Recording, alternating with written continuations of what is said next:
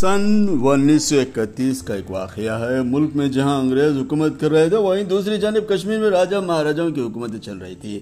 اسی دوران کشمیری مسلمانوں نے فیصلہ کیا کہ وہ راجہ مہاراجاؤں کی سلطنت سے سلطنتوں سے علیحدہ ہو کر اپنی الگ ریاست کا قیام کریں گے۔ اس بات کو لے کر تحریک شروع ہوئی اور انیس سو اکتیس کی جولائی میں عبد القدیر نامی ایک نوجوان جو اس تحریک کا رو روا تھا، اسے ڈوگرا راجاؤں کی سپاہی نے گرفتار کر لیا۔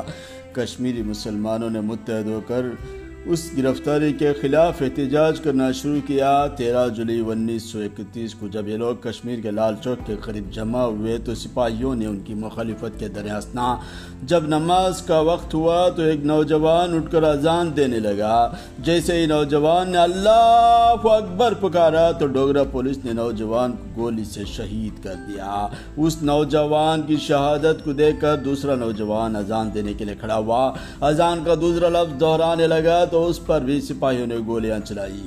مسلمانوں نے جوش کے مارے اٹھ کھڑے ہوئے اور اذان کو مکمل کرنے کا فیصلہ کیا۔ تیسرا حرف چوتھا حرف اسی طرح سے اذان مکمل ہوتی گئی۔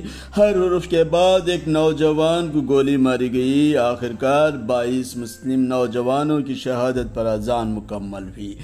اس طرح سے ایک اذان کے لیے بائیس مسلمانوں نے شہادت قبول کی، لیکن پچھلے کچھ دنوں سے کرونا اور نمازوں کو لے کر جس طرح سے مسلمانوں کی جانب سے غیر سنجیدگی کا مظاہرہ ہو رہا ہے، اس سے بعض اوقات ایسا محسوس ہو رہا ہے کہ مسلمان اس دفعہ بھی گھروں میں نماز ادا کرنے کی تیاری کر رہے ہیں۔ ادھر ادھر کی خبروں کو جمع کر کے سوشل میڈیا میں گردش کروایا جا رہا ہے۔ اس سے ایسا محسوس ہو رہا ہے کہ مسلمان پھر سے چاہتے ہیں کہ وہ گھروں میں نماز ادا کرنے کے لیے تیار ہیں۔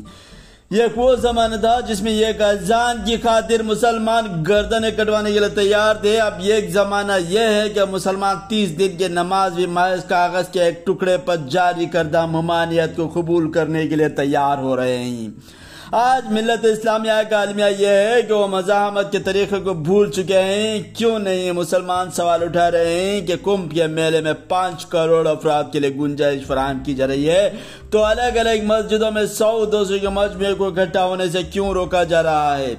جتنے برائی کے مقامات ہیں، ان تمام مقامات پر اجتماعی چہل پہل کے لیے گنجائش ہے۔ تو کیوں کر مسجدوں میں پابندی عائد کی جا رہی ہے؟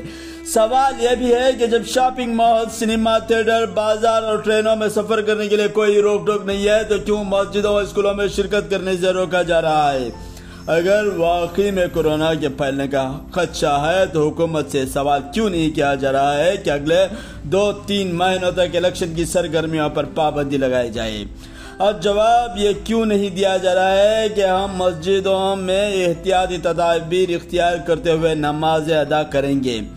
کیوں نہیں؟ ہم حکومت کے سامنے سینہ تان کر اس بات کا اظہار کر رہے ہیں کہ نماز کو آنے والا ہر فرد پاکیزہ لباس میں آتا ہے۔ ہمارے یہاں وضو کا نظام ہے، جس سے ہر بار ہاتھ دھلتے ہی۔ ساتھ ہی ساتھ ہم سوشل ڈسٹینس اور ماسک کا بھی استعمال کرتے ہوئے نمازوں کے لیے تیار کرتے ہیں۔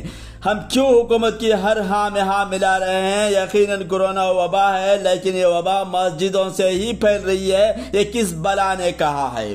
ضرورت اس بات کی ہے کہ مسلمان ایمان پر رہیں، کامل ایمان یقین ہو اور صحیح غلط کو پہچانے، تب جا کے تمام پریشانیاں دور ہوں گی۔